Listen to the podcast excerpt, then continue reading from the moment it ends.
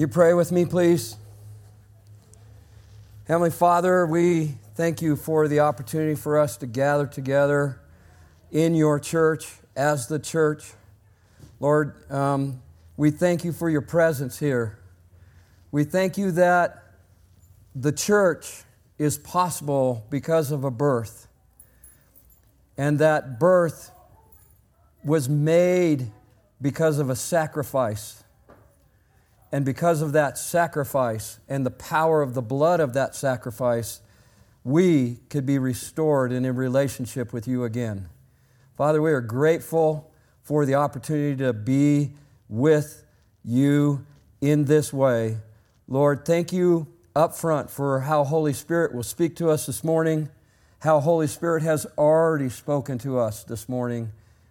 In Jesus' name, amen.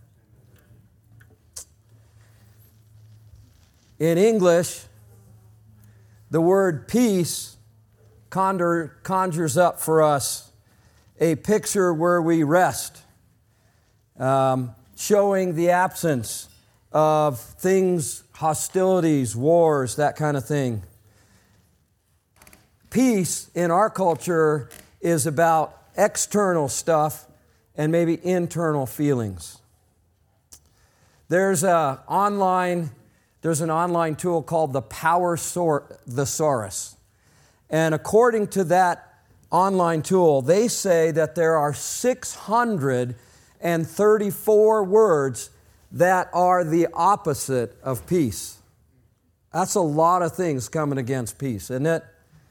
A couple of them are this war, struggle, ruckus, difficulty, dissension, disturbance, commotion, upset, frustration, hatred, hate, anguish, agony, agony, torture, combat, conflict, battle, commotion, uproar, tumult, confusion, warfare, chaos, disorder, fear, oscillation, emotional restlessness, anxiety, disquiet, worry, dissonance, dissonance, indifference, hubbub, surrender, being in a predicament. Those words come against us, don't they? Amen. The lost world and many of us, even within the church, see all this negative stuff and feel all this negative stuff. The world filled with war, the world filled with violence. And we, we have a hard time seeing Jesus as the all powerful God who acts in human history. Why doesn't God do something? How can a loving God filled with peace allow the world to be such a mess?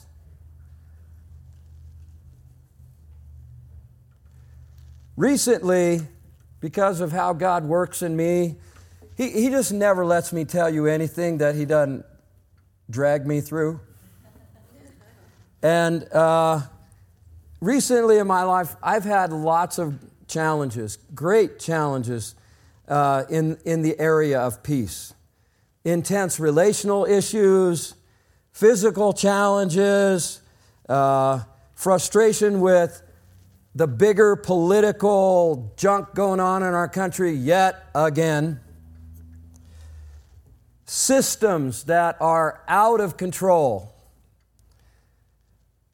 They've pounded on me recently, and my mind, my will, and my emotions have been tortured.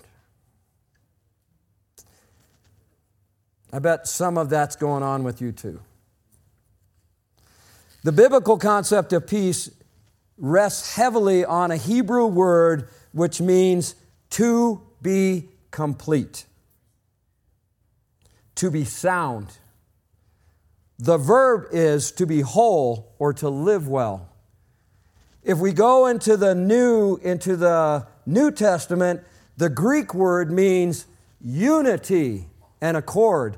Paul actually uses that Greek word for peace to describe the objective, the objective of the New Testament church.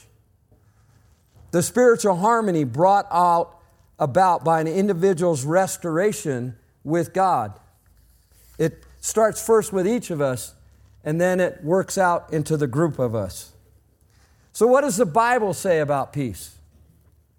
In Luke 2, it says, Suddenly a great company of the heavenly host appeared with angels praising God and saying, Glory to God in the highest, and on earth, peace to those on whom his favor rests. So many of our songs, we leave that last little part out on whom his favor rests. God tells us that peace is not available to all. He gives us examples throughout the entire Bible of tumultuous, horrible experiences that people had, yet in them there was peace. So, two years after Jesus was born, the wise men show up. That's why they were looking in the stable and they didn't find him, you know, just for the record. And after they go and visit Jesus, then in Matthew 2, verse 13, an angel of the Lord appeared to Joseph in a dream and said, Get up, take the kid and the mother, and go to Egypt. We heard about that in the Advent wreath lighting, right? So Joseph gets up and he takes his family to Egypt, right? But here's what we sometimes forget to read that it also fulfilled what the Lord had said through the prophet Out of Egypt I called my son. See, there was tons of chaos going on. Herod ordered every child two years and under to be murdered. That was the context of the escape of Mary and Joseph to Egypt. That was the context of it. It was chaotic, it was a mess, it was hard, it was dangerous. Chaos was occurring all around Mary and Joseph, yet they lived in God's peace. They expected that God would keep his promise and fulfill all of his prophecies that God would protect both them and Jesus. They lived in Egypt in the confidence of a healthy, happy family until Herod died and they could leave. And their action, this all of this tumult, all of this mess, all of this horrible stuff ended up being the foundation of one of the 300 plus prophecies that God said would be fulfilled in Jesus, that his son would come out of Egypt. See, God was accomplishing a, he was accomplishing an establishment that no one could argue with. That Jesus fulfilled all of those prophecies. But it looked really bad. But what did God do out of it? The road to peace is not about logic, it is counterintuitive. It requires faith that God is in control. If we look in the Bible kind of like a detective looking for evidence, here are a couple things we would see. In Luke 1, verse 30, the angel is appearing to Mary before she is impregnated with the Holy Spirit, by the Holy Spirit. And his first words are, Do not be afraid, Mary, the angel told her, for you have found favor with God. On the other side of the, the city, something happened with Joseph. As he considered this, an angel of the Lord appeared to him in a dream. Joseph, son of David, the angel said, Do not be afraid. Do not be afraid. Take Mary as your wife. When the angels, on the night that Jesus was born, appeared to the shepherds, the very first thing they said to them is, Do not be afraid.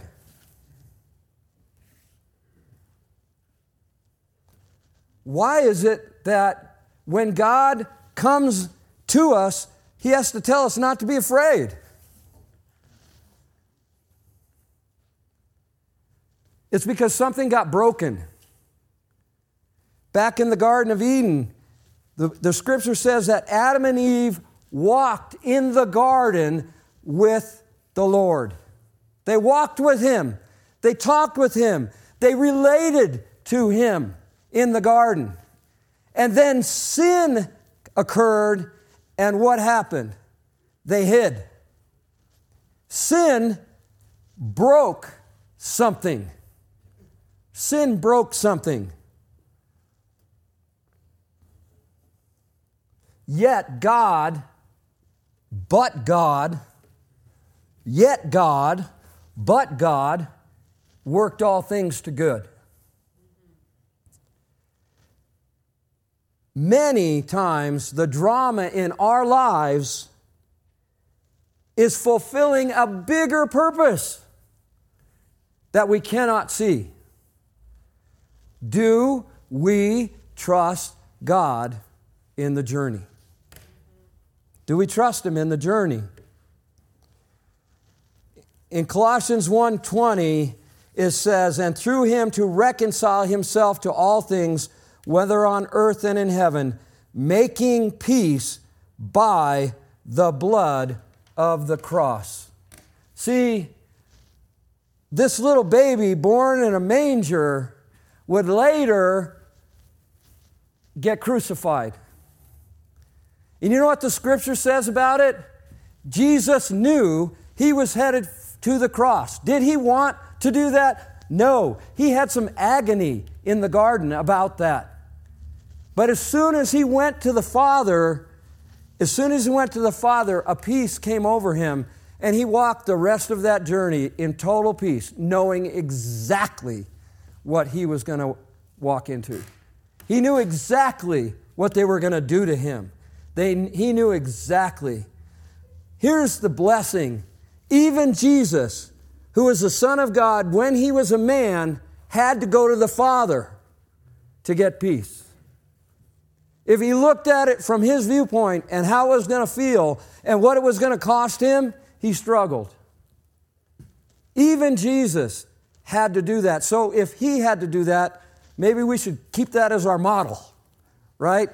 in those times in our life that are coming at us and batting at us and punching at us, maybe, maybe that's a good model for us.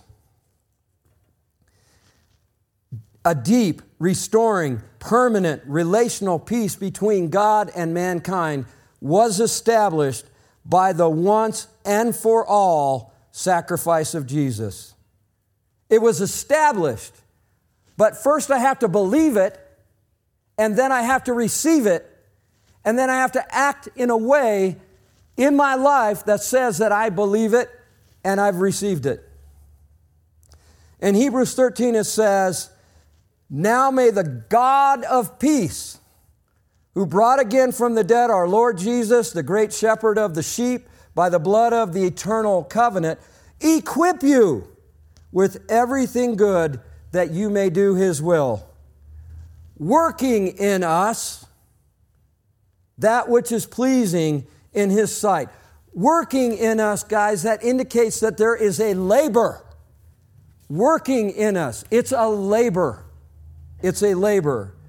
That which is pleasing in His sight through Jesus Christ, to whom be glory forever and ever. Amen. See, we are equipped to do His will and accomplish it in peace because of the payment Jesus made. Do we believe it? Do we receive it? And will we take action in it?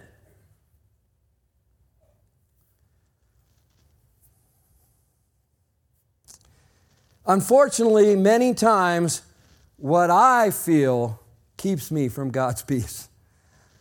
Boy, have I experienced that.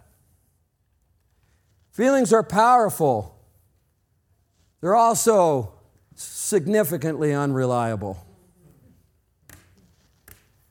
I've learned that there has to be a self talk in my life. Here's the self talk I'm going and I'm getting pounded, I'm getting beat, I'm getting hit. I have to ask myself this question because it's so easy to get overpowered with all the junk. I have to ask myself this question Steve, do you want the blood of Jesus Christ wasted? with no tangible outcome in your life. Is that what you want, Steve? No, that's not what I want. Wake up call. That's the beginning of the step out of the mud. Oh Lord, give us an accurate, wise self talk, right? In the middle of the challenge. In Isaiah 9, it says this For unto us a child is born, unto us a son is given, the government shall be upon his shoulder, and his name will be called Wonderful, Counselor, Mighty God, Everlasting Father, Prince of Peace. Of the increase of his government and of the peace, there will be no end. Of the increase of his government and of the peace, there will be no end. That means that when Jesus rose from the dead, this new thing started and it began to grow, and there will be no end. But that's not how I feel.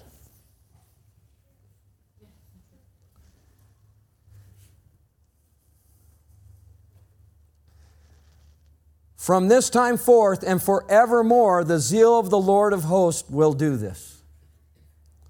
See, the peace Isaiah speaks of is within each believer. We received it when we received Jesus and Holy Spirit. And Holy Spirit is whispering the truth to us all the time. But the noise of all of that stuff is powerful and big and loud.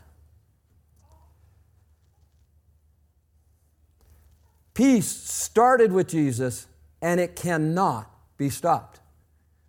The question we each have to ask ourselves is if we're going to step into it, if I'm going to be a part of it. That's the question I have to ask myself.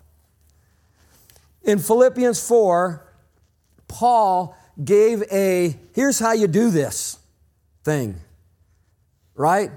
In Philippians 4, it says, Don't be pulled in different directions or worried about a thing.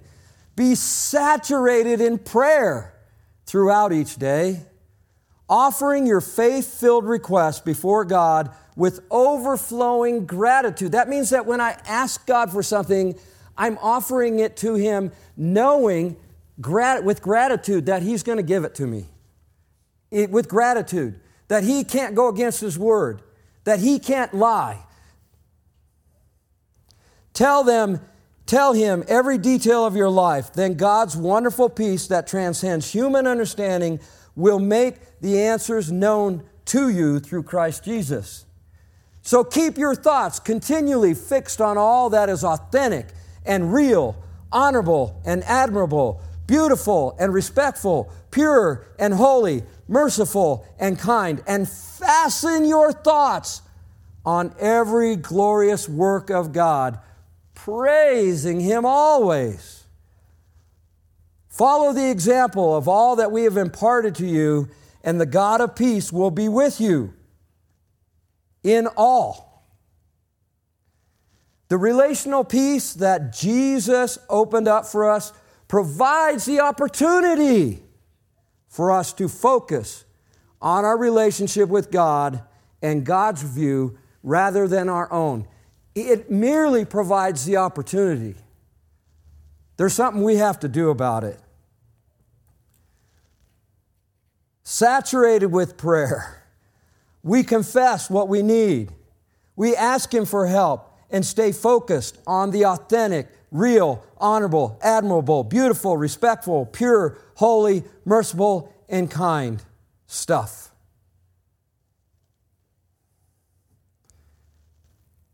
It's the only way we can bust through the mess of our journey. When we do this, it does change how we think. And because it changes how we think, it changes how we act. Choose the Prince's Peace. It never runs out, it never dries up. This is so important. I'm gonna, we're gonna watch a little video because I want to be sure we get it. All right? I want to be sure we get it. The word peace is common in most languages. People can talk about peace treaties or times of peace. It means the absence of war. And in the Bible, the word peace can refer to the absence of conflict, but it also points to the presence of something better in its place. In the Old Testament, the Hebrew word for peace is shalom. And in the New Testament, the Greek word is eirene. The most basic meaning of shalom is complete or whole. The word can refer to a stone that has a perfect, whole shape with no cracks. It can also refer to a completed stone wall that has no gaps and no missing bricks. Shalom refers to something that's complex with lots of pieces that's in a state of completeness, wholeness. It's like Job, who says his tents are in a state of shalom because he counted his flock and no animals are missing. This is why shalom can refer to a person's well being. Like when David visited his brothers on the battlefield, he asked about their shalom. The core idea is that life is complex, full of moving parts and relationships and situations, and when any of these is out of alignment or missing, your shalom breaks down. Life is no longer whole, it needs to be restored. In fact, that's the basic meaning of shalom when you use it as a verb. To bring shalom literally means to make complete or restore. So Solomon brings shalom to the unfinished temple when he completes it. Or if your animal accidentally damages your neighbor's field, you shalom them by giving them a complete repayment for their loss. You take what's missing and you restore it to wholeness. The same goes for human relationships. In the book of Proverbs, to reconcile and heal a broken relationship is to bring shalom. And when rival kingdoms make shalom in the Bible, it doesn't just mean they stop fighting, it also means they start working together for each other's benefit. This state of shalom is what Israel's kings were supposed to cultivate, and it rarely happened. So the prophet Isaiah, he looked forward to a future king, a prince of shalom, and his reign would bring shalom with no end a time when God would make a covenant of shalom with his people and make right all wrongs and heal all that's been broken. This is why Jesus' birth in the New Testament was announced as the arrival of Eirene. Remember, that's the Greek word for peace. Jesus came to offer his peace to others, like when he said to his followers, My peace I give to you all. The apostles claimed that Jesus made peace between messed up humans and God when he died and rose from the dead. The idea is that he restored to wholeness the broken relationship between humans and their creator. This is why the Apostle Paul can say Jesus himself is our eirene. He was the whole complete human that I am made to be, but have failed to be. And now he gives me his life as a gift. And this means that Jesus' followers are now called to create peace. Paul instructed local churches to keep their unity through the bond of peace, which requires humility and patience and bearing with others in love. Becoming people of peace means participating in the life of Jesus, who reconciled all things in heaven and earth, restoring peace through his death and resurrection. So, peace takes a lot of work because it's not just the absence of conflict. True peace requires taking what's broken and restoring it to wholeness, whether it's in our lives our relationships, or in our world. And that's the rich biblical concept of peace. Is that helpful? Yes. I thought so. See, God alone is the source of peace, for He is Yahweh Shalom, which really means I am complete and whole. People participating with God are given perfect peace or shalom as long as they maintain a right relationship with Him. And I get a right relationship with Him not because of what I do, but because of what Jesus did. The Old Testament anticipated and the New Testament conf- cons- confirmed that God's peace would be mediated through Messiah. Peace with God came through the death and resurrection of Jesus Christ. Peace is one of the fruits of righteousness. And again, righteousness is not something that starts and ends with me, it's something that starts and ends with Jesus, and I get because of my acceptance of Jesus.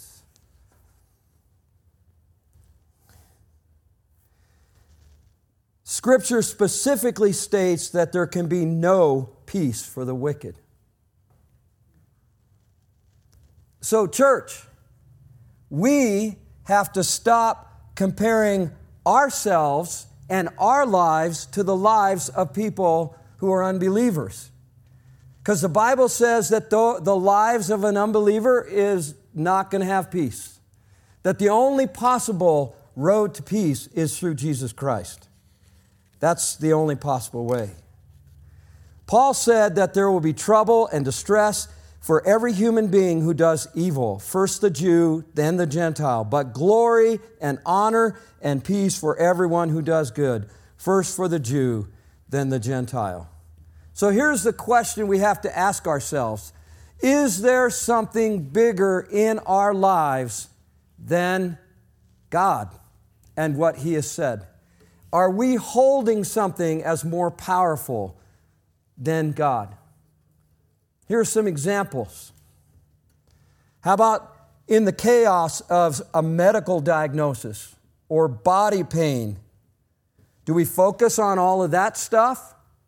Or do we focus on God's promises in that area? How about in the middle of emotional struggle?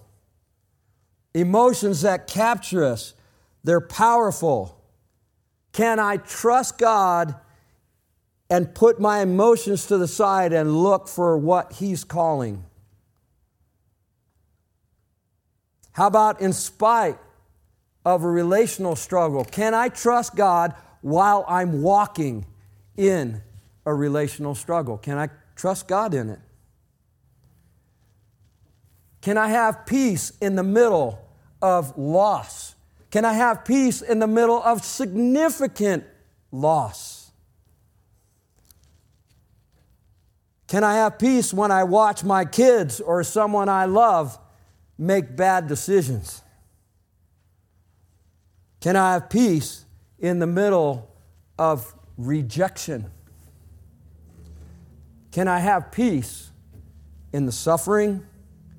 Can I have peace when my country and my government keep fighting with each other and make people angry with each other? Can I have peace in the middle of that mess? The Bible says that peace is possible, but there is a casting away of something and a pulling close something else. I have to cast away what it looks like, what it feels like, what I think about it, and I have to pull in God's truth. In Romans 2, it says this Do the riches of his extraordinary kindness make you take him for granted and despise him? Haven't you experienced how kind and understanding He has been to you? Don't mistake His tolerance for acceptance. For He will give to each one in return for what he has done. Anyone who has done evil can expect tribulation and distress to the Jew first and also to the non Jew. But when we do what pleases God, we can expect unfading glory, true honor, and continual peace. How do I do what God wants? I first have to accept what He says. I still, I first have to say what He says. Okay, I'm going to go with that. And then I have to receive that He gave me a possibility to walk that way. And then I have to start walking that way right? It's a war. It's not easy, it's a war. Peace, so desired, yet so elusive. Where are your chaotic, torn, dark, and disjointed places in need of wholeness? Only God can provide. We need to choose Jesus. We need to yearn for Jesus and we need to pray for his help. We need his help to remove those stumbling blocks. I had to start with my self talk. Do I want the blood of Jesus ways? No. Okay, what do you do now? I've learned that peace is not possible without Jesus. Not possible. Two, I've learned that when we have Jesus, peace becomes possible but peace requires the next step in me trusting God. Third, I've learned that peace that passes understanding begins with a choice. that I make to trust God over my experience, over what I see, over what I feel, over what I think. Have you, did you, have you noticed in these weeks that there are three purple candles? The pink one is the peace candle, the other ones are purple. And I feel like I know why, whether I do or not. Because each of these three things is a part of that thing. Like, peace includes hope. Hope is the expectation that God will do what He says. That's a foundation of peace. Peace includes joy. Joy is indestructible. Joy is freedom in Christ. Joy cannot be taken from me, only surrendered. And peace includes love. God's love is foundational to the gospel message that He has that has spanned all time and is the foundation of my ability to first accept His word and then love others. First accept His love, then love others because of what He did for me. See, I can't love Him. I tell God regularly, thanks for loving me first because it couldn't have started with me. Thanks for giving me grace, because it couldn't have started with me. Thanks for being the author and perfecter, because it couldn't have started with me. Let the peace of Christ rule in your hearts. Peace comes down to who or what governs our hearts and our minds. Who or what rules you? Who or what rules you? So it took a casting away of my feelings and my experiences. It took a focus on God and not on me to find the peace that Jesus paid for. You pray with me? Oh God, I am so tired of my own thoughts and feelings. They're predictable and mostly not helpful. Father, forgive me for them. I want your thoughts. I want your truths. I want your view.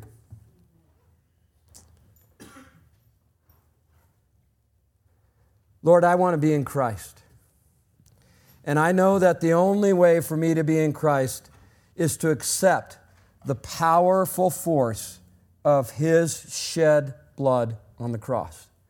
Lord, I accept that powerful force into my life.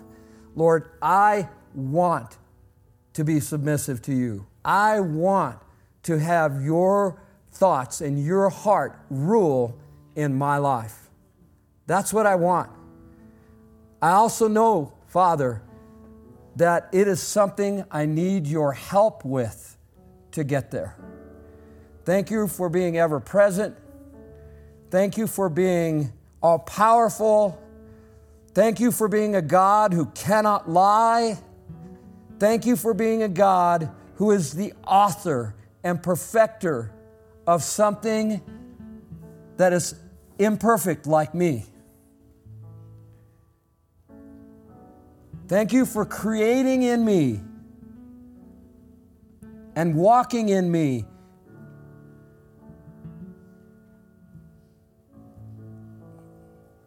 Lord, thank you for who you are. Thank you that you are the King. You are the King. You are the King. And I submit to you and you alone. Amen. We, so here's my question to you did your life change while you were sitting here? Did the muck and mess that you crawled through on the way here or whatever is going on with you, did the facts of that change? No. No. In spite of the fact that your life didn't change while you're sitting here in this hour, there can be power and peace in the way you receive it and walk in it and walk through it. Amen? Amen? And that's what I wish for you in this next week when you have all the last minute things that you have to do get ready. And when you have all the things that irritate you when you get out on the roads and all of the people who make you crazy when you get together with them right? Peace. Shalom. Amen. Amen, amen. have a great